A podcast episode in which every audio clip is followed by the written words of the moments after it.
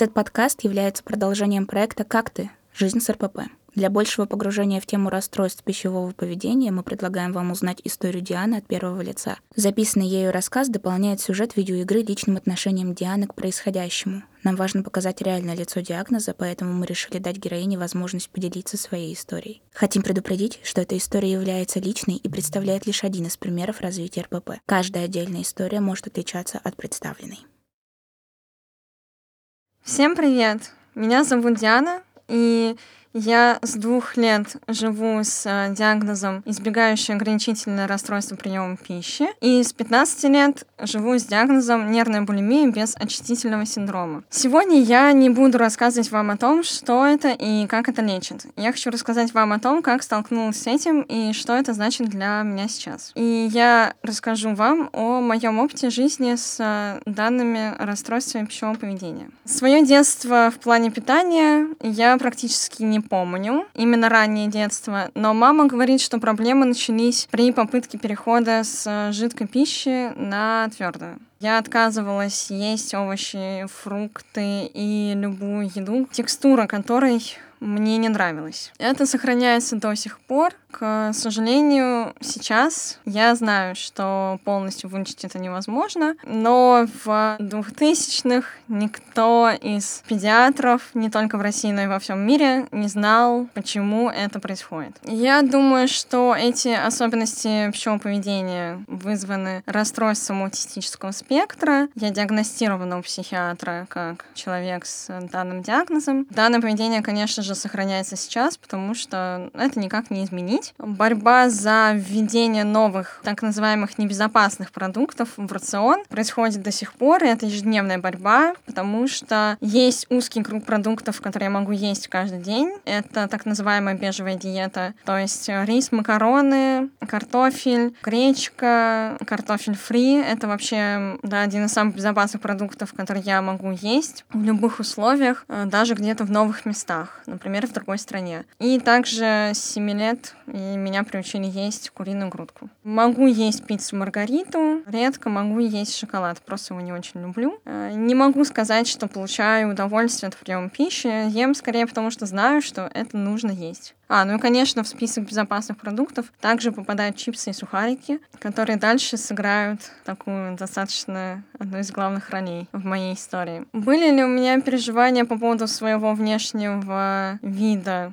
Наверное, вспомнить не могу. Но помню один эпизод в 8 лет, где-то примерно, когда я смотрела на свою тень, которая падала от моего тела из-за солнца. Я обратила внимание, что эта тень более вытянутая, и у нее более худые ноги. Да, и помню, вот в начальной школе я хотела иметь более худые ноги, хотя с ними все было в порядке абсолютно. И смотря на свои фотографии с того периода сейчас, я не понимаю, почему такие мысли были. Не могу сказать, что они были вызваны каким-то общественным мнением. Скорее, собственно, неуверенность и желание быть принятой в обществе, потому что первое общество, в которое я пыталась интегрироваться, это была как раз мой класс в школе. В детском садике я ходила, но социаль... социализации там произойти не могло, потому что мне не было речи. И это был специализированный детский сад. Я не помню, были ли какие-то фразы в тот период насчет моего тела от кого-то из друзей, но я сравнивала свое тело со своими подружками.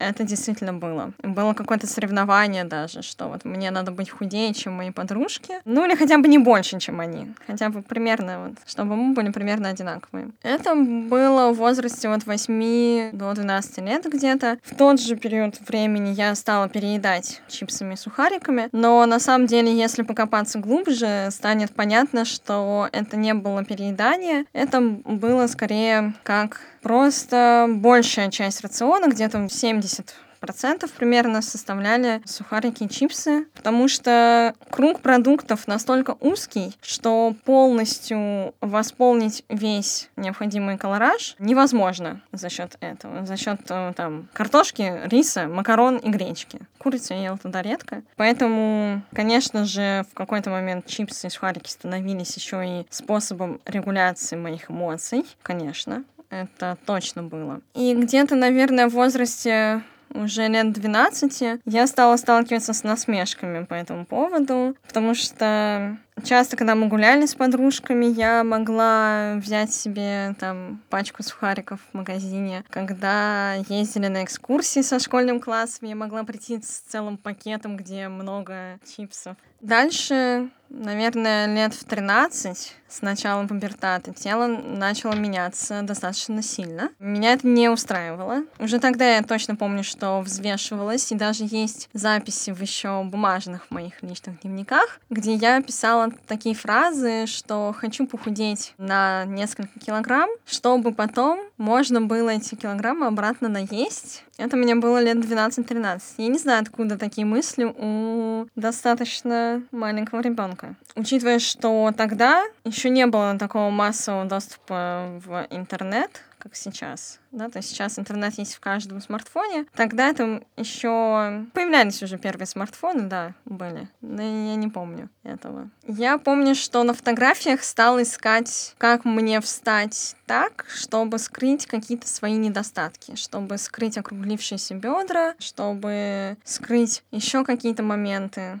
и очень придирчиво относилась к своим фотографиям. Этим бесила брата, который обычно меня фотографировал в поездках, потому что просила перефотографировать по тысяче раз. Пока не получался кадр, где более-менее все меня устраивало. Потом лет в 14 я познакомилась с одним парнем. Ему тогда было 17 лет, получается. И вот с его стороны было очень много комментариев относительно моего тела, относительно того, что я должна с ним сделать, чтобы ему понравиться, и как вообще я должна выглядеть в идеале. А этот парень мне нравился. И я думала, что если изменю свое тело, то мы сможем быть вместе. Конечно же, это было заблуждение, но я об этом тогда еще не думала. В 14 лет я просто не знала, как и что мне сделать со своим телом. Я уже ходила в спортзал, по-моему. Я ходила в спортзал, но не тренировалась как-то до изнеможения или чего-то такого. Потом произошел переход в новую школу. После седьмого класса я самостоятельно приняла решение, что свою будущую профессию я свяжусь со сферой медицины и, соответственно, перешла в биохимический класс в другую школу. Это была смена коллектива. Не могу сказать, что что мне было как-то сложно это сделать. Я по своей натуре экстраверт. Поэтому в целом никаких проблем в этом не возникало. Но я стала обращать внимание, что мальчики обращают внимание на моих сверстниц, но не на меня. И почему-то связала это с весом, с образом тела и так далее. Вообще дальше можно будет заметить в моей истории, что я часто связывала друг с другом не очень связанные вещи. В восьмом классе у нас был новый коллектив,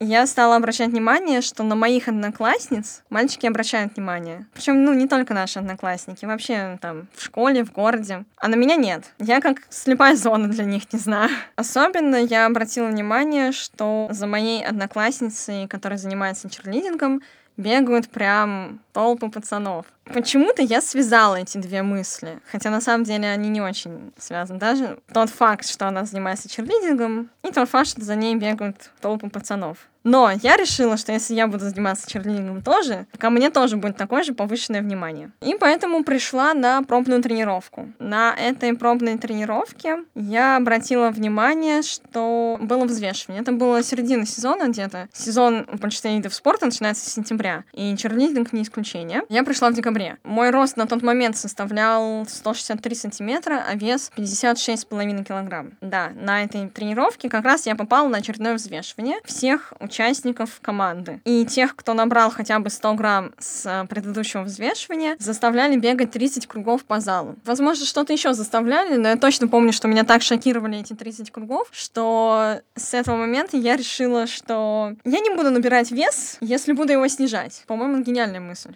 как в том меме. Но я не знала способа, как это сделать. То есть не понимала. Но на тот момент уже был такой элемент, связанный как раз с моим детским изначальным расстройством, да, избегающим ограничительным, что я солила всю еду. Безбожно солила. Каждую ложку, которую я ела, вот я правой рукой брала ложку, а в левой у меня была солонка. И я солила каждую ложку. Огромное количество соли попадало в мой организм ежедневно. Я знала, что это вызывает задержку жидкости, поэтому первым этапом был отказ от соли. И одновременно с этим этим мы пытались худеть на спор с одной девочкой из команды. Да, был отказ от соли, я похудела таким способом где-то килограмма на два, и дальше вес остановился. Что было в целом ожидаемо. Учитывая, что я отказалась только от того, чтобы солить каждую ложку во время приема пищи, а не от соли целиком вообще во всем рационе, да, поэтому особых результатов это не должно было приносить. Потом была поездка на Новый год за границу. Всегда в таких поездках я питалась только в Макдональдсе, брала картошку фри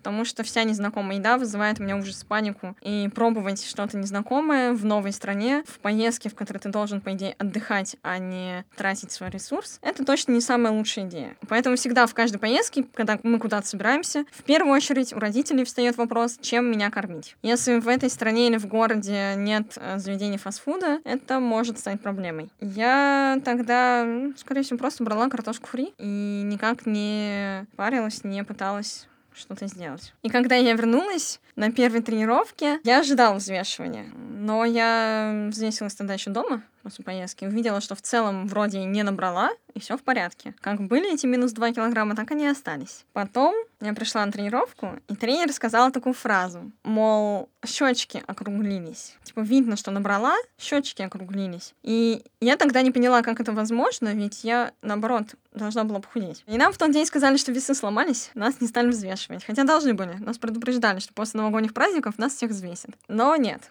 этого не произошло. Тут важно еще отметить, что я не флайер и никогда им не была. Я база. Я не понимаю, зачем базе следить за весом. Именно вот так, что ни грамма лишнего. Вот такого я не понимаю. Дальше я поняла, что ограничение соли перестало работать, и нужно подключить еще какие-то ограничения, чтобы вес продолжал снижаться. Потому что весы могли починиться в любой момент и могли купиться. Но дальше, через там месяц-два, уже было понятно, что нет, весы сломались и больше не починятся. Хотя я точно помню эпизод, он, наверное, был уже где-то весной, когда у нас взвешивали флайеров. Я не помню, почему базу не взвесили. Или взвесили и просто меня никак не наказали. Наверное, просто не было набора веса тогда. Но я точно помню, что взвешивали флайеров, и это была всегда у девочек больная тема, потому что их ограничение по весу должно быть меньше 40 килограмм. Ну, они и по росту как бы маленькие все, большинство. Флайер, который в моем станте работала, она бывшая спортивная гимнастка, и она ростом почти с меня была, а весом где-то 38-39 килограмм, и вот она всегда, каждое взвешивание, это был большой стресс, потому что, не дай бог, это больше 40 килограмм. И, наверное, мое мнение так быть не должно. Тем более, учитывая, что это не был какой-то там профессиональный спорт, это э, не какая-то там команда, которая собирается на Олимпийские игры, нет, это просто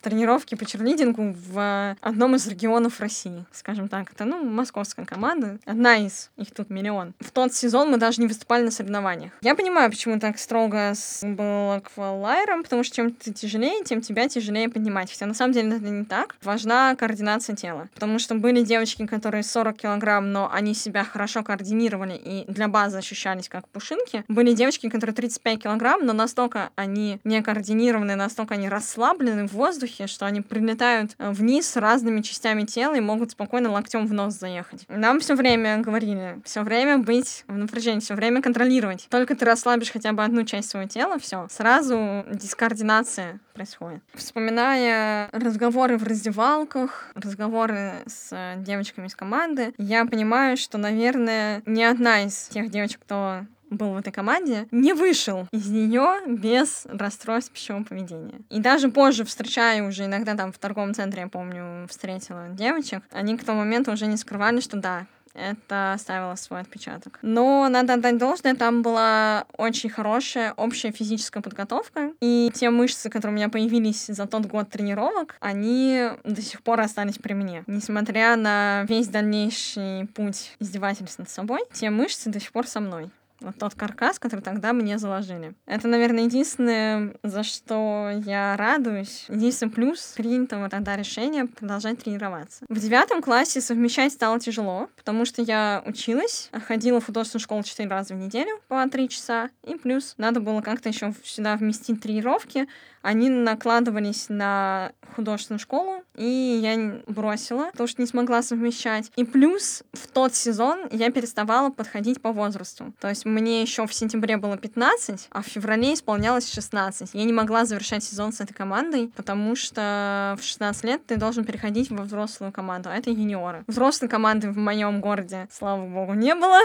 Потому что если бы она была, я бы туда перешла, и, наверное, эта история закончилась бы не так, как она закончится. Да, я бросила занятия, и надо отдать должное, физической нагрузки в моей жизни стало меньше. А рацион питания, ну, я за ним не следила, поэтому он никак не менялся. И я стала набирать вес. Достаточно, наверное, быстро. Я не помню, потому что я не взвешивалась. Я всегда взвешивалась перед и после поездок на море, куда-то в путешествия какие-то, да. Но это было скорее так, в исследовательских целях. Хотя, помню, я каждый раз грустила грустила, когда перешагивала отметку типа 39-40, ну, то есть, когда первая цифра менялась, я каждый раз грустила. Да, когда 40, 50, именно вот изменение первой цифры я грустила всегда да, когда росла. Хотя не помню, понимала ли я, что все-таки растущий организм, я никогда больше не буду весить. Да, как раз именно эта мысль вызывала грусть, что я уже никогда не буду весить 29 килограмм, никогда не буду весить 39 килограмм, и, возможно, никогда не буду весить 49 килограмм. Потом как-то у нас был урок физкультуры, я переодевалась, моя одноклассница сказала такую фразу,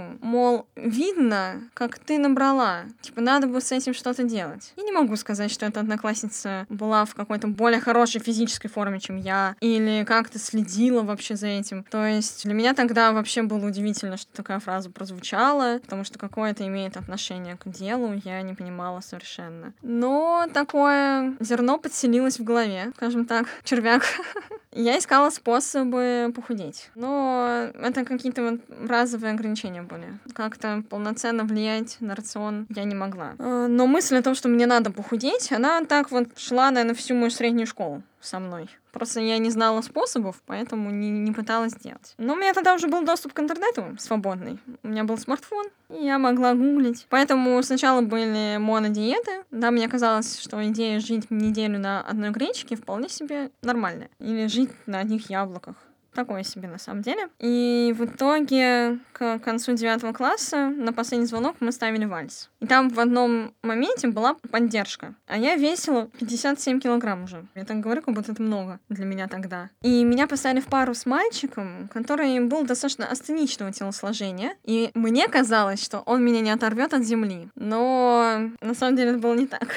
Я сейчас понимаю, что он бы в 57 меня оторвал бы от земли спокойно. Но там воедино сложилось столько факторов. Во-первых, тот мальчик, э, с которым я познакомилась в 14 лет, мы продолжали с ним периодически общаться, и вот весной 9 класса он снова активировался. И, опять же, ну, звучали фразы в духе там «тебе надо сделать со своим телом то-то», это, там, пить протеин, качаться, и все в таком духе. Во-вторых, да, вот этот момент с вальсом, что я боялась, что 57 килограмм мальчик от земли не оторвет вообще. Хотя, на самом деле, ну, объективно не так. Спокойно оторвал бы. И одновременно с этим весь, наверное, апрель-май девятого класса, тот парень, который мне нравился, каждый раз предлагал после художки встретиться погулять, а художка была четыре раза в неделю. Но каждый раз он не приходил на место встречи. И я стала брать с собой форму для зала, потому что место встречи было как раз у этого зала. Ну, у меня художка и зал были очень рядом, там, два шага пройти. И каждый раз, когда он не приходил, я шла тренироваться с мыслями, что вот я так изменю свое тело, что он меня не узнает. И одновременно с этим прекрасный Google подсказал мне такую гениальную мысль, что для того, чтобы худеть, надо тратить больше, чем ешь. Ну и, соответственно, есть меньше, чем тратишь. То бишь, предложил такой способ, как э, подсчет калорий. Тогда мне показалось, что, блин, это же гениально, я могу есть что угодно, просто укладываясь в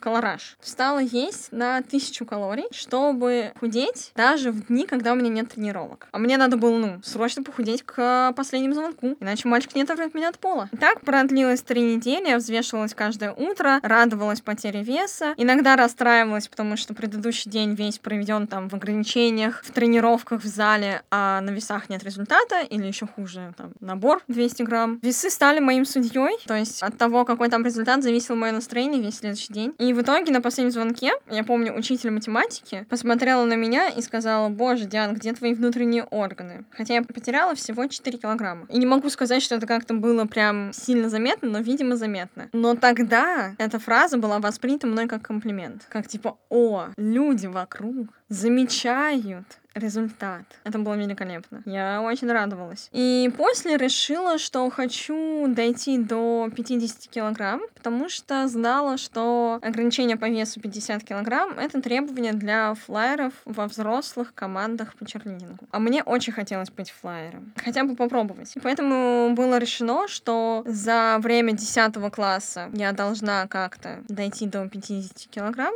и дальше поддерживать этот вес. Да, самый тяжелый момент был, кстати, в поддержании веса, а не в его снижении. После последнего звонка я еду в детский лагерь. Я не попала на выпускной с 9 класса, и слава богу. Я еду в детский лагерь, где знакомлюсь с тренером местного тренажерного зала. Я очень не хотела идти туда, но мои соседки меня уговорили. Это нормально для ребенка влюбляться в так называемых значимых взрослых. В учителей, преподавателей, в тренеров, во врачей, в кого угодно. А я была ребенком. Ну, это и произошло, да. Я влюбилась в этого тренера, пыталась всячески обратить его внимание на себя. На самом деле, я не прокладывала для этого никаких усилий абсолютно. Сейчас это понимаю. Но это была борьба за внимание, да. Я конкурировала с остальными девушками, которые тоже были отдыхающими. Я конкурировала с вожатыми. И на момент нашего знакомства я весила где-то 51-52 килограмма, то есть потеряла уже где-то 5-6 килограмм с начала похудения. И дальше все лето я примерно просто поддерживала этот вес. Но с начала учебного года я стала постепенно набирать, и в какой-то момент вернула половину сброшенного веса и поняла, что такими темпами я верну весь сброшенный вес. А он так тяжело уходил, что нельзя было этого допустить. И одновременно с этим к нам в класс пришла новенькая девочка, которая за прошедший учебный год снизила свой вес очень значительно. У нее изначально был вес достаточно высокий, и она очень значительно его снизила. И вот мы с ней решили вместе худеть на 4 килограмма. Потому что ей не хватало до ее цели скинуть 4 килограмма, мне не хватало. И вот мы на этой почве стали дружить. Одновременно с этим, вот здесь опять будет связка двух несвязанных фактов. Тот тренер из тренажерного зала перестал со мной общаться э, из детского лагеря. Ну, а я набрала там 4 килограмма. Я эти два факта связала, что он со мной перестал общаться, потому что я набрала. И потому что я больше не такая красивая, как в день нашего знакомства. И решила, что надо это вернуть. Я понимаю, что это очень просто тупые совпадения. Ну тогда, мне кажется, я и тогда это понимала, но все равно почему-то связала. И всю осень 10 класса я худела на подсчете калорий и физических нагрузках. Рацион стал крайне узким. Из него было исключено вообще все, что угодно. Чипсы, сухарики, сладости, фастфуд, все, что считается условно вредным. Это фатальная вещь для человека с избегающим ограничительным расстройством приема пищи, потому что считается, что для таких детей нет плохой еды. Вот что он научился есть, если он это ест, пожалуйста. Потому что такие дети даже картошку фри могут очень с отвращением принимать в свой организм. И отвращение связано не с тем, что она какая-то там вредная или еще что-то, а с текстурой. Может просто не нравится текстура консистенция, еще какой-то мелочь. Да, в итоге, опять же, очередное совпадение, что у нас возобновилось общение с этим моим крашем, как можно сказать. Именно в момент, когда я наконец-то достигла своей цели, я весила 50 килограмм. Но появилась новая проблема. Это надо было удерживать. Я взвешивалась каждый день. Каждое утро у меня начала, начиналось весов. Они становились моим судьей. Вся моя жизнь вертелась вокруг термоса с едой, планирования, подсчета калорий и спортзала. И там был еще такой момент, что в какой-то момент мне стало интересно, в какой момент я потеряю сознание. И ни разу в жизни не падала в обмороке. И мне было интересно посмотреть, ну, где тот предел моего организма, когда он перестанет вывозить эти издевательства. Поэтому я, по-моему, попробовала сесть на какую-то диету АБЦ, что ли. Но там были ограничения по колоражу в духе там один день тысяча, другой день триста. Ну, то есть совсем неадекватно вообще никак. Там была опять поездка на Новый год в другую страну, и там не было весов. Я не понимала, как контролировать делать, если нет весов. Поэтому просто интуитивно ела мало, чтобы, не дай бог, не набрать там 5 килограмм в этой поездке. И вернулась с весом ниже 50. И я увидела на весах цифру 4 первую. И скажу честно, очень не хотела возвращаться обратно. Но я понимала, что снижение дальше будет катастрофой. В итоге к своему 17-му дню рождения я весила 48,8 килограмм. Учителя замечали, я носила обтягивающие вещи, поэтому учителя замечали, что я сильно похудела. Кто-то пытался узнать, что происходит. Но одновременно с этим падала успеваемость. Стала падать успеваемость значительно. И учителя стали меня ругать за это. Как будто не замечая, что мое физическое состояние такое, что оно не очень позволяет учиться на самом деле. В декабре у меня был пульс 30 ударов в минуту, очень низкий. И мы пошли в кабинет детского здоровья, это тогда называлось. К кардиологу пошли, но там она работала в кабинете детского здоровья, поэтому мне там полное снятие всех мерок сделали. В том числе там был рост и вес. Рост мне намерили 159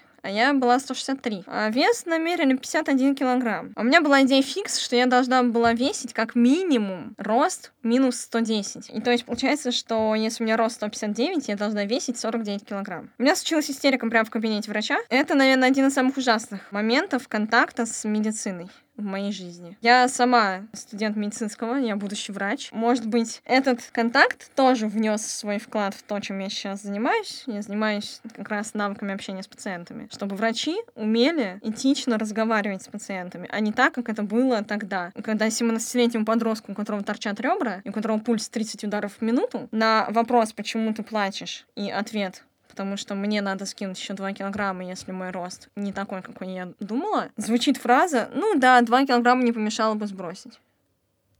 В кабинете тогда была мама вместе со мной, и она сказала врачу, как вы можете говорить такие слова, если вы только что ее осматривали и видели, что у ребенка торчат ребра. А они торчат, ну, не там, где вот подреберье, а где грудина, где вот зона декольте. Они в этой зоне торчат. И очень сильно торчали гребни тазовых костей. Они у меня просто анатомически э, видно их в любом весе, но тогда они были очень сильно видны. Прям это была катастрофа. Я не помню, что тогда отвечал врач. Мне было это уже не важно, у меня была просто истерика. Я хотела умереть, а не пытаться решить, почему у меня пульс 30 ударов в минуту. Мне было это уже не важно, потому что я понимала, что я так долго худею, я уже устала от этих ограничений, а мне надо еще 2 килограмма скинуть. Я как представила, сколько они по времени будут уходить, что это еще там месяц-два ограничений строгих. Мне было очень плохо. Ну вот к дню рождения я была 48,8 килограмм. То есть я сбросила эти 2 килограмма, которые мне посоветовали. Ну, естественно, не из-за совета врача. Так получилось просто. Это не было преднамеренным снижением. Это был скорее настолько большой страх набрать хотя бы 100 грамм, что легче было снижать дальше, чем видеть плюс на весах. После дня рождения почему-то переключился какой-то тумблер. Я набрала вес сначала до 50, потом до 51, до 52. То есть я набирала, и все время вот постоянно были эти разглядывания в зеркало, на фотографиях. Пыталась понять, как меняется мое тело. Я понимала, что да, ну надо немножко поднабрать. Но вот эта фраза, сказанная мне в девятом классе одноклассницей, что типа ты набрала. Во-первых, она мешала, а во-вторых, все эти постоянные социальные одобрения. Люди мне постоянно говорили, ты так похудела, у тебя такие ноги, я тебе так завидую, как ты это сделала, я тоже так хочу. Вот эти постоянные одобрения, ну, мозг человека с расстройством пищевого поведения воспринимает их как комплименты, и это очень мешает восстановлению, потому что меня все время было вот это ощущение, что если люди замечали, что я похудела там когда я скинула всего, не знаю, полкилограмма, значит, если я наберу эти полкилограмма обратно, это тоже заметят. А я очень не хотела, чтобы это замечали. Потому что, ну, мне казалось, что ну, это плохо. Если ты набираешь вес, значит, ты слабовольный. Сейчас, конечно, я понимаю, что это не так. Вот, но тогда было очень тяжело. Поэтому я продолжала пытаться удерживать свой вес. Дальше в мае 10 класса, получается, я узнала про проект I'm Enough Анастасии Чекмаревой. Сейчас у нее уже есть книжка, а тогда это был только проект. И в чем его суть? Она рассказывала про рекавери, восстановление от расстройства пищевого поведения по миннесотскому голодному эксперименту. Суть этого эксперимента была в том, что хотели изучить, как влияет ограничение в питании. По-моему, это было организовано вот какой-то военной сферой в США был этот эксперимент. Полгода мужчин ограничивали в питании строго, там, я не помню, какой был колораж. А потом, когда им разрешили есть все, что угодно, смотрели, как меняется их пищевое поведение. И там была этапность определенная. Ну, смотрели, как меняется пищевое поведение, как меняется, естественно, вес, как влияет это все на внутренние органы и так далее. Все это исследовали. И этот эксперимент показал, что есть определенная этапность. Суть его рекавери на основании этого эксперимента в том, что нужно есть все. Есть все в любой момент. Вот пришла тебе в голову мысль о еде, значит, надо поесть. Не могу сказать, что я на 100% согласна с этим вариантом, потому что очень легко на этом фоне словить рефидинг-синдром. Синдром, когда организм человека не готов к такому объему пищи, который он потребляет. Вот. Но тогда, по-моему, это была моя первая группа поддержки, наверное, на которую я пришла. Не знаю, не помню, была ли она платная или нет, скорее всего, нет. И там были люди с разным опытом расстройства пищевого поведения. Каждый рассказывал о своем опыте, о том, как он борется. И вот я помню, что девушка рядом со мной сказала фразу такую, что у нее стаж 16 лет. А мне на тот момент всего было 17. И вот это осознание, что у кого-то стаж этих мучений такой же, как почти мой возраст, наверное, он очень сильно ударил по моей тогдашней психике.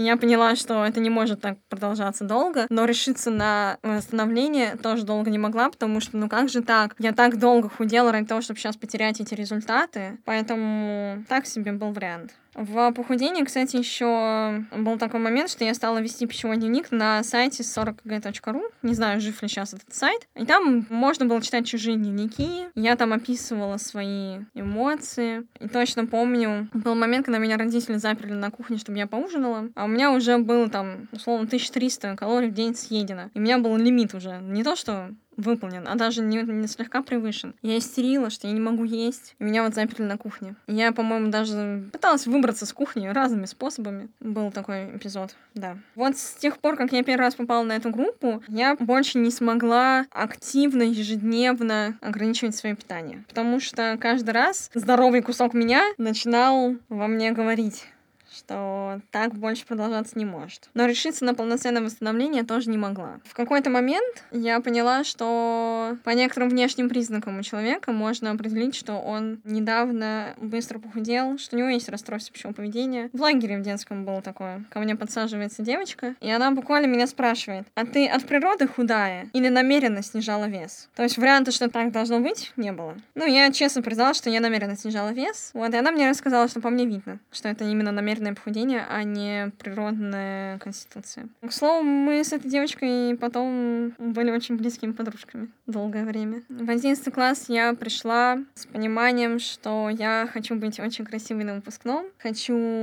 нежное платье и вообще быть как кукла Барби. У меня тогда даже кто-то кличку мне такую давал, потому что я была блондинка с длинными волосами и достаточно таким более худым телосложением, чем сейчас. 11 класс был сложный в эмоциональном эмоциональном плане для меня. Внимание родителей переключилось на бабушку. У меня была дома бабушка с деменцией. Она развилась достаточно быстрыми темпами. И обстановка дома превращалась в тяжелую, морально. Одновременно с этим у меня было очень много репетиторов, потому что я готовилась к поступлению в институт. И очень хотела на бюджет конкретного вуза. Собственно, я там сейчас и учусь. Но было очень много усилий тогда приложено. И питание немножко стало отходить как будто бы на второй план, мне кажется. И я стала немножко поднабирать вес. И где-то под Новый год мы купили платье, и когда мы его мерили, я четко сказала, что ну ничего, я еще похудею к выпускному. Это вообще частая история, кстати, старта расстройств, когда девочки худеют к выпускному. Оно у меня, собственно, у самой также ну, началось, что я худела к последнему звонку. В итоге, когда был выпускной, я помню, что борьба шла за каждый 100 грамм. Я влезала в платье спокойно, абсолютно, оно на мне отлично смотрелось, поэтому я не знаю, к чему была эта борьба. Помню, что была репетиция последнего звонка, мы уже были в платьях, э, вот в этих черных поверх которых фартуки надеваются. И я обратила внимание на тень от прожектора, что у меня руки как будто очень полные. Вес был на тот момент 54,5 килограмма, и тогда в моей голове возникла мысль выпить мочегонные. Но, слава богу, здоровая часть была больше, чем нездоровая. Я сразу понимала, что А. Я потеряю сознание, скорее всего. Б. Я подсяду, на эти лекарства. Очень тяжело с них слезать. И В, что лучше пусть у меня будут полные руки, чем я буду плохо себя чувствовать в день последнего звонка. Поэтому я ничего не стала предпринимать, просто пришла с такими руками, которые у меня есть. Да, на выпускной я была на пару килограмм поменьше, но это, мне кажется, наверное, не имело значения практически. Хотя, учитывая, что у меня было платье с открытыми руками, и я комплексовала по поводу рук, наверное, это, может быть, как-то делало мне легче. 10-11 класс я была в изоляции, в социальной изоляции. В 10 классе я общалась только с двумя девочками в классе. В 11 классе я перестала общаться с одноклассниками вообще и общалась с своими репетиторами по ЕГЭ. Наверное, это плохо. Очень, я бы сказала. Десятый класс, кстати, я практически еще и не помню. Ведь у моего мозга не было энергии для того, чтобы это запоминать. Поэтому тот промежуток времени просто вычеркнут из моей жизни. Потом было поступление и первый курс. За эту осень я набрала очень резко, где-то около 5 килограмм за пару месяцев буквально. Меня такой расклад не очень устраивал, потому что изменился размер одежды, ну, естественно, изменилось отражение, я не могла к этому привыкнуть, и понимала, что что-то катится к чертям, когда в моей голове появилась мысль использовать руминацию как способ похудения. Это пережевывание и сплевывание еды. То есть не проглатывать ее. Мне никогда не подходили очистительные способы, да, то есть вызывать рвоту. Я очень сильно боюсь рвоты и всего, что с этим связано. Запах, звук, рефлекс. Вот меня прям начинает трясти, если рядом кому-то плохо. И если плохо мне, это вообще катастрофа. Я, когда есть отравление, до последнего вот стараюсь обойтись без этого акта. Очень его боюсь. Ну, это вомитофобия называется. Слабители мочегонные не мой вариант, потому что я понимала, что подсяду тут же. Тут же подсяду на эти препараты. Я знала, что люди становятся от них зависимыми. Мой вариант был спорт. Поэтому я пыталась компенсировать съеденное спортом и последующими ограничениями. Это самый социально приемлемый расстройство пищевого поведения. И я сейчас тоже часто вижу в сторис людей, когда они такие, ой, я сегодня в спортзал, надо отработать вчерашний тортик, который съел на дне рождения друга. И мне жаль, что спорт используется как отработка. Нет. Отрабатывать еду — это самонасилие. Да, я сама этим занималась. И, собственно, все стало очень плохо, когда я стала взвешиваться по 3-5 раз в день. Ну, вот когда появилась идея, что, может быть, попробовать пережевывать и сплевывать, я знала, что эта идея нездоровая, поэтому позвонила в Центр изучения расстройств пищевого поведения. Про эту клинику я знала еще в 2016 году, потому что в своем минимальном весе папа грозился меня туда положить. Но я зашла на сайт, увидела стоимость суток стационара и поняла, что нет. За такие деньги я вылечусь сама. Это отличный стационар. Он несколько, может быть, сложный своими правилами, но я знаю людей, которых вытащили с того света там. Я правда знаю лично людей, э, девочек, которые вот честно все им говорили, что ну это без шансов, что это будет смерть от истощения, но нет. Сейчас э, эти девочки счастливо живут, получают образование, строят семью, их вытащили там. Но у меня не было крайнего истощения, поэтому я считала, что мне не нужен стационар. Собственно, в момент обращения в Центр изучения расстройств пищевого поведения, это был декабрь декабрь первого курса, я тоже считала, что мне это не нужно. Ну и мне, слава богу, и не предлагали. У меня не было опасного поведения, которое может быть опасно для жизни. И в целом мое состояние оценивали как стабильное. Психиатр тогда назначили препараты из класса антидепрессантов и нормативников. Но мне тогда не поясняли ни диагноза, ни лечения. Я не понимала, почему мне нужно пить эти препараты, учитывая, что мне от них становилось, скажу честно, немного хуже. Антидепрессанты вызывали сонливость сонливость. Очень сильную. Я засыпала везде. Я спала в метро, на парах. Это было ужасно. И мне говорили, что это не из-за антидепрессантов, а из-за депрессии. Но когда мы отменили антидепрессант все-таки в итоге, выяснилось, что нет. Причина была в этом. Хотя да, действительно, моя депрессия ухудшает сонливость. Да, это есть. Я не знаю, в какой момент у меня появилась критика к своему состоянию. Наверное, вот когда я пришла первый раз вот на группу к Анастасии Чекмаревой, тогда, да, я поняла, что с этим надо что-то делать. Поэтому, когда в ЦИРПе мне предложили амбулаторное лечение, моя реакция была обычной. Я понимала, что да, это ожидаемо, я знала, что так будет. Лечение состояло из индивидуальных консультаций с психологом, из консультаций с эндокринологом, диетологом, специалистом по питанию. Это один и тот же человек все выполнял. И групповая диалективно-поведенческая терапия. В диалективно-поведенческую терапию в группу меня взяли не сразу, спустя где-то три недели после начала работы с э, моим психологом. Это был, наверное, ключевой момент, который стал очень мощным бустером для выздоровления. Помню, на первой же группе поднимала нормальное на обсуждение такую ситуацию, как то, что ходишь в одних и тех же джинсах по полгода, потому что все остальные вещи малы, эти джинсы еще хоть куда-то влезают, новые вещи не хочешь покупать, потому что надеешься, что все еще похудеешь обратно. И вот тогда была сказана такая фраза, что мы откладываем свою жизнь на потом, если мы так делаем, что да, сейчас наш вес такой, наш размер одежды такой, и надо о себе позаботиться и купить новую одежду на нынешний период. Если ты когда-то потом дальше как-то похудеешь, купишь себе снова новую одежду. Но сейчас ходить в одном и том же просто потому, что где-то теплится надежда, что твой размер все-таки поменяется обратно, это издевательство над собой. И вот после этого я пришла к маме, мы поехали покупать новые джинсы. Я плакала в примерочной. Когда увидела, что у меня изменился размер, я плакала. Мне было очень грустно это делать. Мама тогда сказала такую фразу, ну ты же уже не 12-летняя девочка. Или как, не, не 12-летний ребенок. Она сказала такую фразу. И была права я с ней согласилась. Так постепенно я отказалась от идеи снижения веса. Потому что изначально в ЦИРП я обратилась как раз с идеей, что как бы помогите мне скинуть эти набранные 5 килограмм обратно. Но я отказалась от этой идеи и поняла, что намного лучше просто привыкать жить в том весе, в котором я сейчас, потому что он более здоровый для меня чем тот, который я хочу. На диалективно-поведенческой терапии нас обучали навыкам осознанности, э, стрессоустойчивости, эмоциональной регуляции и межличностному взаимодействию. Не помню, как называется четвертый модуль. И это было очень полезно для меня. Все эти навыки, ну, часть из них, они у меня доведены до автоматизма, и просто они внедрены в мою жизнь уже давно. Часть из них я иногда вспоминаю. Самый такой для меня важный навык был противоположное действие, то есть делать не то, что хочется под действием эмоций, а делать наоборот. Ну, то есть э, под действием какого-то стыда мне хотелось закрыться, не выходить из комнаты. Наоборот, это выходить в том виде, в котором ты есть, и в том варианте, в котором ты живешь сейчас. В итоге я ушла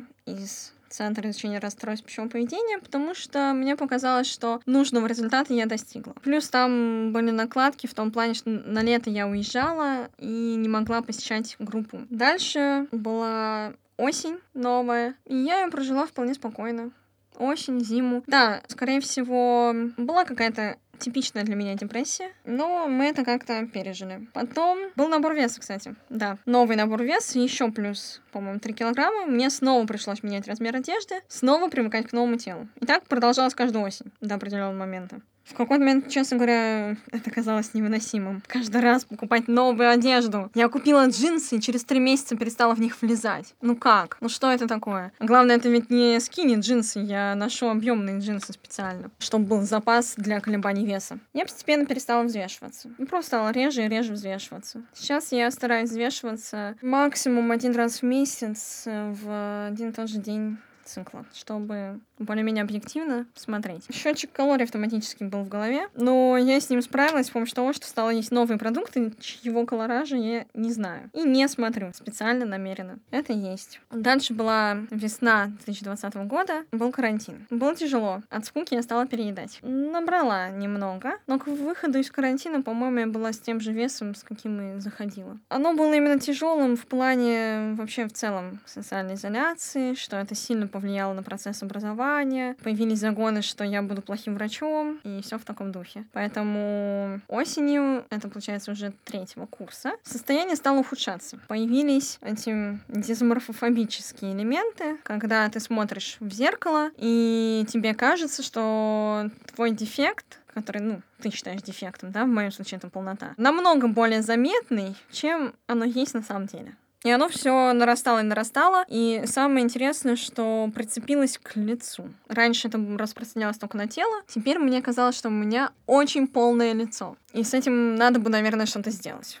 Но закончилось тем, что я просто не знала, что с этим делать. И депрессия она нарастала очень быстро. В какой-то момент дошло, что это была уже депрессия с суицидальностью. А, были суицидальные мысли. Они в целом давно были, еще с девятого класса периодически. Мне приходилось бороться за то, чтобы не переходить к планам. Ну, то есть э, суицидальные мысли, они вот держались в рамках. А тут 2020 год был настолько тяжелым для меня морально, что появился даже, ну, началось планирование. Хотя меня всегда останавливало то, что родители будут переживать. Но я там, по-моему, поссорилась поссорилась с родителями, вот тогда уже все, все пошло под откос. И на Новый год 21 года вот я дала себе еще один год, чтобы посмотреть, как изменится жизнь. Спустя этот год. И не жалею, ни на грамм не жалею. Но, конечно, в январе 21 года, третий курс, идет подготовка к сессии. Сессия будет онлайн, сессия тяжелая, четыре предмета, больших объемов. И начинает нарастать дисморфофобический компонент. Очень сильно. Дошло до того, что произошла, не знаю, как это расценивать, истерика. Наверное, слишком мягкое описание. Психоз — слишком жесткое описание происходящего. Но, скажем так, я плакала на протяжении пяти часов, уверяла родителей, что в ближайшую неделю не могу есть ничего, кроме яблок. И когда папа сидел в моей комнате, чтобы я ничего с собой не сделала, уверяла его, что если бы он тут не сидел, я бы прямо сейчас вышла бы в окно. Ну, на самом деле, нет, конечно же, как минимум, потому что я боюсь боли. Но вот, да, я объявила родителям, что все, с сегодняшнего дня я сижу на яблоках, потому что мне через неделю лететь с лучшей подругой в Сочи, а я выгляжу как, не знаю,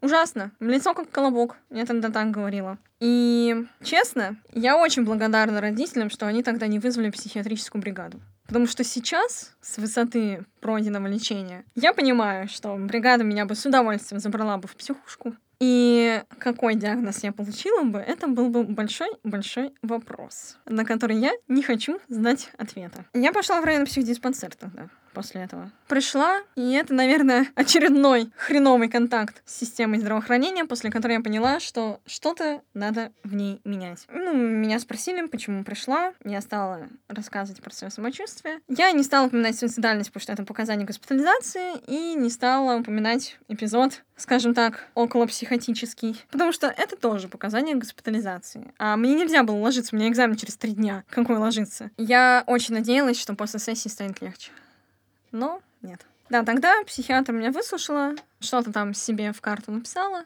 не знаю что, и спросила, где я учусь. Ну, стандартный вопрос для заполнения медицинской документации, но на мой ответ, что я учусь в первом медицинском в Сеченово, я услышала такой вопрос. Я не знаю, смогу ли повторить интонацию, мол, и как?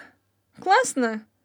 Врачи у нас выйдут с дистанционки. В таком духе был вопрос. А для меня это была больная тема, потому что я действительно загонялась, что после дистанционного образования врачи из нас получатся те еще специалисты, конечно. Поэтому она просто ну, взяла и надавила на мое больное место. Естественно, я сразу расплакалась. Она там сделала очередную пометку себе в карте. Выписали мне витамины группы В и отпустили меня домой. Шедевральное лечение назначено, я считаю. Даже не антидепрессанты. Витамины группы В. Но я надеялась, что после сессии поездки в Сочи с моей лучшей подругой станет легче. Но нет, ну, начала происходить аутизация. То есть э, я перестала общаться со своей лучшей подругой. И когда мы вернулись после полугода дистанционного обучения в институт, я поняла, что я старше своей группы, не общаюсь ни с одним человеком в этой группе. Я ощущала себя как под прозрачным куполом. То есть я вижу все происходящее вокруг, но не могу с этим взаимодействовать, не могу с этим коммуницировать. Тогда я поняла, что все, дело швах, надо звонить в клинику и срочно записываться. Мне тогда в Инстаграме посоветовала моя бывшая одноклассница клинику Mental Health Center. Я записалась туда. Позвонила, просто сказала ближайшее окно к психиатру, который работает с депрессией. И меня, по-моему, записали на окошко через 4 дня. И я пришла на прием рассказала всю эту историю, которую рассказываю сейчас. Ну, еще там с некоторыми эпизодами, которые относятся к аффективным состояниям, а не к расстройствам пищевого поведения. И получила диагноз депрессия средней степени тяжести. Вернее, депрессивный эпизод, тоже важное уточнение. Оценивалось конкретное состояние в конкретный период времени. Потому что, чтобы поставить диагноз, который описывал бы всю история. Это надо долго наблюдать человека. Иногда более 50 лет. Поэтому, да, были выписаны антидепрессанты. И становилось легче. Но самый интересный эффект — полностью ушла дисморфофобия. Абсолютно. Мысли, которые я на протяжении четырех месяцев каждую неделю приносила своему психологу, ушли на антидепрессантах. Я каждое утро сопротивлялась этим мыслям, сопротивлялась идеям, что мне надо срочно худеть. Я иногда не выдерживала, да, и вот как был вот этот эпизод с пятичасовыми слезами и криками, что я буду есть только яблоки. Столько сил уходило на эту борьбу, и оказывается, что это был просто в составе депрессии. Это был один из симптомов депрессии. Это легко лечилось антидепрессантами. Главное было правильно их подобрать, конечно, потому что уже была попытка лечить меня антидепрессантами, но седативными. А мне нужны были не седативные. Отлично подошел препарат, за одним маленьким исключением, что он вызвал инверсию фазы. Мне сменили диагноз на биполярное расстройство второго типа. Я не скрываю, что у меня есть этот диагноз. И сменили лечение на нормотимике, соответственно. И все. С тех пор я на лечении нормотимиками абсолютно стабильно. Слава богу, Скажу честно, вот оглядываясь на всю эту историю, я понимаю, что очень многое в ней можно было избежать, просто вовремя назначив лечение антидеп... ну, в моем случае не антидепрессантами, а нормотимиками, просто вовремя назначив медикаментозное лечение. Вот э, мне прекрасно подошли препараты, и больше нет депрессий. Слава богу. За это время, получается, уже больше двух лет не было ни одного депрессивного эпизода средней степени тяжести. Легкой степени, да, могло быть. Там, особенно на фоне каких-то ситуаций в моей жизни или в жизни общества, конечно. Но их удавалось быстро купировать коррекции схемы. Если бы я знала, что проблема решается так легко, я бы попыталась решить ее раньше. Не пыталась бы решить ее с помощью диет. Ведь основная проблема была именно в том, что я смотрю в зеркало и ищу недостатки. Не могу сказать, что я видела себя как-то полнее, чем я есть. Скорее, я просто хотела выглядеть меньше. И вот именно с этим желанием нужно было бороться а не с весом. И сейчас я живу замечательно. Да, долгое время мне приходилось бороться с моим окружением в некоторой степени, потому что они периодически пытались подавать фразы «ты так похудела», в качестве комплимента, но я им указывала на то, что это препятствует моему выздоровлению, и что лучше не говорить мне такие фразы. Если у меня нет запроса на там «оцените, пожалуйста, мое тело», то лучше его никак не комментировать вообще. Одно время я даже просил не делать вообще никаких комплиментов. Потому что я переживала, что если мне сейчас говорят, что у тебя такие красивые ноги, что мне перестанут это говорить, если я наберу вес. Вот. На самом деле, оказывается, ну, не перестают. Но, скажу честно, наверное, реже. Наверное, просто есть комплименты для меня более важные, чем про тело. Комплименты про мой характер, про мои какие-то навыки, про глаза, про волосы. Да, волосы — это такой элемент моего самовыражения. Я часто меняю цвет волос.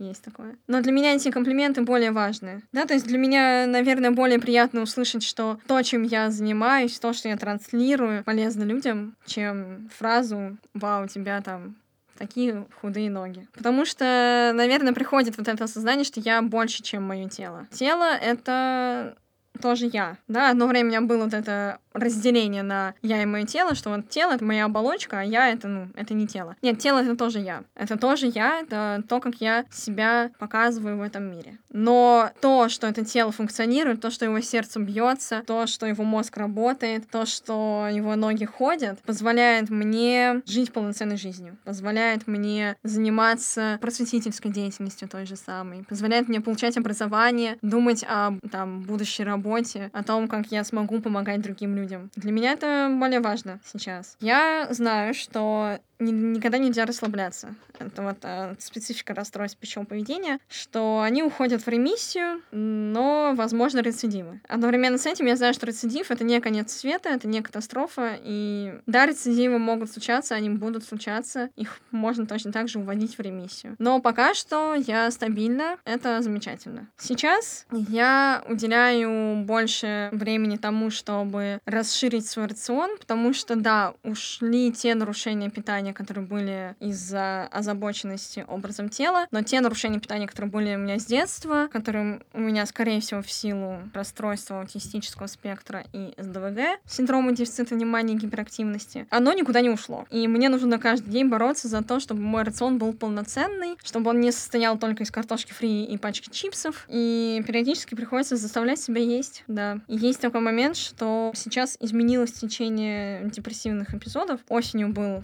один эпизод, э, где-то длительностью месяц. Я не сразу поняла из-за того, что я потеряла аппетит, а не наоборот. Обычно я потеряла аппетит, интерес к еде, который у меня и так низкий, и силы на прием пищи. Вот это тяжело было. Мне не было сил даже поесть, не то что приготовить. Даже готовую еду съесть было тяжело. Я не сразу поняла этот прикол, потому что обычно, наоборот, в депрессии у меня были переедания. А тут вот такой интересный момент произошел. Но теперь я знаю, что бывает и так, и могу вовремя отслеживать, когда мне становится хуже, и корректировать лекарства. Во время лечения друзья многие относились со скепсисом к этому. Многие говорили, типа, зачем тебе это, у тебя же нормальный вес. Родители, скажу честно, моя мама была больше озабочена именно вот этим детским, да, то, что у меня с детства, чем тем, что у меня появилось в результате диет. Я понимаю, почему. Потому что у нее у самой тоже не, не очень здоровое пищевое поведение. У нее оно укладывается в критерии орторексии, озабоченности правильным питанием. Именно не здоровым, сбалансированным, а именно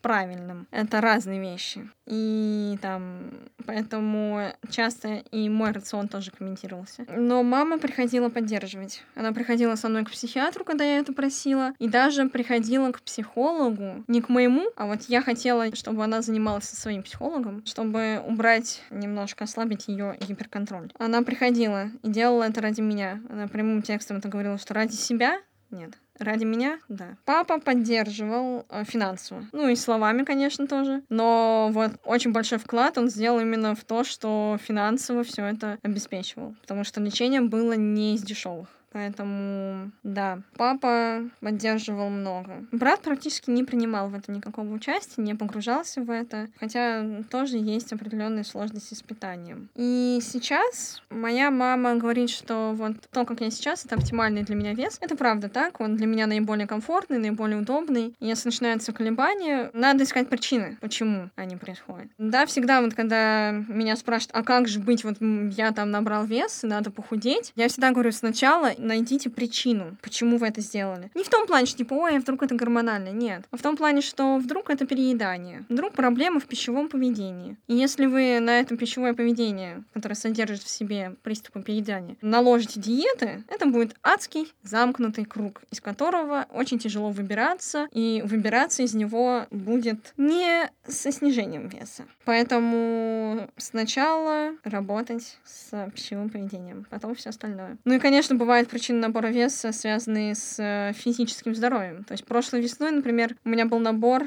4 килограмма, и он был связан, может быть, где-то с погрешностями пищевого поведения, но одновременно с этим был связан еще и с гипотиреозом. На гипотиреоз часто скидывают набор веса. Но тут надо понимать, истинный ли это гипотиреоз, потому что у меня высокий уровень тиреотропного гормона, крайне высокий. Сильно больше 10, скажем так. В 10 раз выше нормы. Последний раз был в мае. И то я обратила внимание на то, что, наверное, что-то происходит не так. Не из-за того, что набрала вес, а из-за того, что когда села на свой любимый велосипед весной, я очень люблю кататься на велосипеде, не могла проехать и 100 метров, у меня забивались мышцы. Не хватало питания мышцам. Очень. И вот тогда ну, сдала анализы и обнаружила что ага, снова придется пить лекарства. Ну ладно, мне не привыкать. И поэтому всегда, если у меня происходит колебание веса, я начинаю ну, проверять, почему так происходит. Обычно находится причина. Близкие, конечно, переживают, что рацион все еще достаточно узкий. Мама все время спрашивает: ты поужинала? Ты пообедала? Но да, по мне видно, что голодный я себя не оставлю, я себя слишком люблю для такого. И сейчас, оглядываясь на все это, я просто понимаю, что изначально была предрасположенность. К сожалению, у детей с избегающим ограничительным расстройством приема пищи есть предрасположенность. Об этом важно знать и их родителям, и специалистам, которые работают с детьми, то есть педиатрам, чтобы вовремя заметить, что к и так не шибко широкому рациону добавилось еще и нарушение восприятия образа тела. Я приняла свой диагноз и не скрываю его, и поверьте, за то время, пока я его не скрываю, я сталкивалась с разной реакцией. На первом-втором курсе меня высмеивали, что вот я так открыто говорю о своем опыте болезни и лечения. А на третьем курсе, на четвертом, эти люди, которые меня высмеивали, стали писать мне в личные сообщения с вопросами, как и где я лечилась и как вообще дальше жить и что делать. Я всегда отвечаю. Для меня первостепенно это вот э, мочь оказать поддержку человеку, поэтому я всегда рассказываю о своем опыте лечения, как оно было, что происходило, куда обращаться, потому что всегда говорю, самое страшное в любых проблемах со здоровьем, не только там ментальных, в любых. Это остаться один на один со своей проблемой. Когда ты просто не знаешь, у кого спросить, кому написать, с кем поделиться, что делать дальше, как жить дальше. Вот это самое страшное. Когда тебе не с кем это обсудить, не с кем поделиться и не у кого спросить совета. Если бы у меня была возможность поговорить со мной в то время, в мои, наверное, 14, я бы сказала то, что сейчас говорю своим знакомым, кто находится в пубертате. Дайте себе, своему телу пройти пубертат до конца. Дайте телу спокойно его завершить. Да, оно будет меняться. Оно будет меняться, это будет тяжело. Как человек, который тяжело воспринимает вообще любые изменения в своей жизни, изменения своего тела воспринимает так же тяжело, как и изменения какой-нибудь там рутины, например. Но просто будьте рядом со своим телом в этот момент. Ему нужна поддержка. Пубертат — это тяжело. Для многих заболеваний в медицине это считается критический период. То есть если человек перерос этот момент и не приобрел заболевание, то с вероятностью высокой дальше он может уже им не заболеть. Многие заболевания начинают проявляться именно в пубертате как и физический, так и ментальный. Это правда критический период для организма. Это очень тяжелый, и ему в этот момент нужно помочь, а не добивать его. Вы имеете право жить в том теле, в котором вы хотите. И тела разные, очень разные. Не могу советовать, да, 13-14-летним детям сходить на нудистский пляж, грубо говоря, или в общественную баню. Но когда взрослым, могу посоветовать это сделать. Это правда, просто, да, банально на пляже, когда отдыхаете, посмотрите, все тела разные, особенно в движении. Вот тела в движении — это вообще самое прекрасное, что может быть потому что сразу видно, что в Инстаграме, ну, ракурс, ну, где-то, может, даже там отредактированная фотография, где-то фильтр, где-то еще что-то. А в реальной жизни реальные тела другие. И это классно. Они разные. Все разные, у каждого свое. Не бывает двух одинаковых тел. Даже у моделей, которые там специально как-то поддерживают определенные одинаковые параметры, тела все равно разные. Абсолютно. И в этом прелесть. Именно это и замечательно, что все мы разные, как физически, так и ментально. Поэтому, да, я бы сказала бы себе продолжать жить в своем теле, в том, которое оно есть, быть рядом с ним во время пубертата. И, наверное, блин, не могу сказать, что я бы посоветовала себе не пойти на черлидинг, потому что все-таки это была классная часть моей жизни. Мне нравился этот вид спорта, и он приносил мне удовольствие, хоть и звучит немножко мазохистически. Я бы точно себя отговорила бы от подсчета калорий и обратилась бы к такому способу, как гарвардская тарелка рационального питания. И стала бы работать над рациональным питанием, а не над подсчетом калорий, интуитивным питанием и так далее. Интуитивное питание не подходит для людей со сбитыми сигналами голода и насыщения. А у меня именно такие и были, поэтому мне не подходит. Как бы я себе помогла, отвела бы в хорошую клинику с доказательными психиатрами. Вот это, наверное, да. И психолога. Оплачивала бы себе психолога. Потому что еще в школьное время, не то чтобы я сама обращалась к психологам, нет. Меня приводили к школьному психологу а, несколько раз. Но это было бесполезно.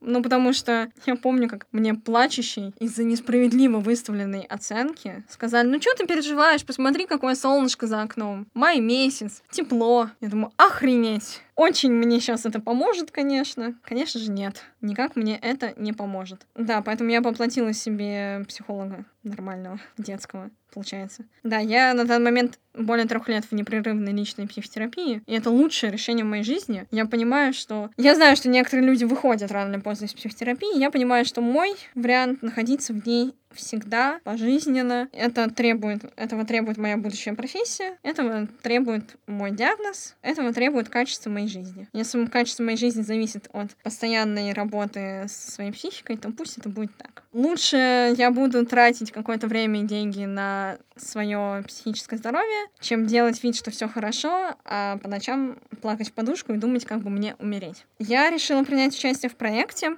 потому что мне поступило такое предложение от девушки, с которой мы были вместе на группе по тренингу навыков диалективно-поведенческой терапии. И я люблю заниматься просветительской деятельностью, считаю это очень важным. И предлагаю каждому, кто вообще имеет в себе ресурс, чувствует, что имеет силы, говорить открыто о своих заболеваниях и опыте жизни с ними. Потому что неважно, ментально это заболевание или физически, в момент, когда тебе ставят диагноз, в моменте ощущение, что ты остался один со своей проблемой. На самом деле людей с такими же проблемами очень много. Важно объединяться и поддерживать друг друга, знать, что вы не одни. Где-то в этой вселенной точно есть человек, у которого тоже есть похожий опыт болезни, с которым точно вам есть что обсудить и чем поделиться. Я открыто рассказываю об опыте болезни, э, чтобы у людей, которые с ней столкнулись, была возможность написать мне в любой из социальных сетей, просто поговорить, спросить совета, узнать, где я проходила лечение, узнать, к кому обращаться, как быть, как поддержать близкого с э, данным заболеванием. И я буду продолжать это делать ради людей, потому что э, все мы биосоциальные существа, и нам важна социальная составляющая. Важно быть друг с другом, друг за друга и во всей своей деятельности я придерживаюсь принципа дельфина. Быть рядом, но не сливаться. Да, то есть э, дельфины, они своих детенышей как подталкивают, когда детеныши учатся плавать. Они просто плывут рядом. Просто плывут рядом и в случае чего, да, там, помогают своим детенышам. Они не делают это как-то за них, не сливаются в какой-то единый организм, в какую-то единую систему. Нет, они просто мягко подталкивают и плывут рядом. И мне кажется, для меня важно быть вот таким дельфином, который просто будет рядом э, с людьми, которым это нужно. Поэтому мне можно написать в любой из социальных сетей. Я найду время точно выслушать и помочь чем могу, даже если это будет просто совет клиники, куда можно обратиться. Это очень интересно, на самом деле, ощущать что по моей истории сделали игру. Мне интересно самой пройти эту игру. И я рада, что есть такой проект, который повышает осведомленность о расстройствах пищевого поведения. Потому что важно помнить, что да, многие сейчас говорят о расстройствах пищевого поведения, но в сознании людей все еще есть ощущение, будто есть определенная типичная картина. А все, кто из этой типичной картины вываливаются, не укладываются. Они выпадают из поля зрения общества и медработников. И это неправильно, так быть не должно. Вот, как-то так. Спасибо всем, кто прослушал мою историю. Я не знаю точно, как правильно лечить различные варианты расстройств пищевого поведения, но я точно могу сказать, что у каждого есть свой опыт болезни, свой путь при данном расстройстве. И я просто поделилась одной из таких историй. Я знаю, что этих историй очень много, их миллионы. И призываю вас, если вы чувствуете в себе силы, делиться своими историями, потому что это важно. Ваш опыт имеет значение. Спасибо.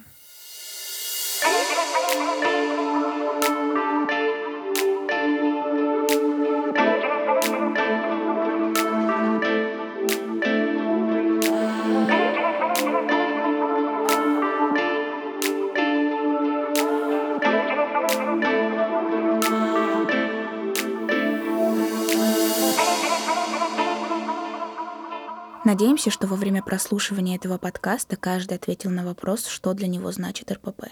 А если нет, то вы всегда можете обратиться к специалистам как ты, которые помогут вам на этом пути.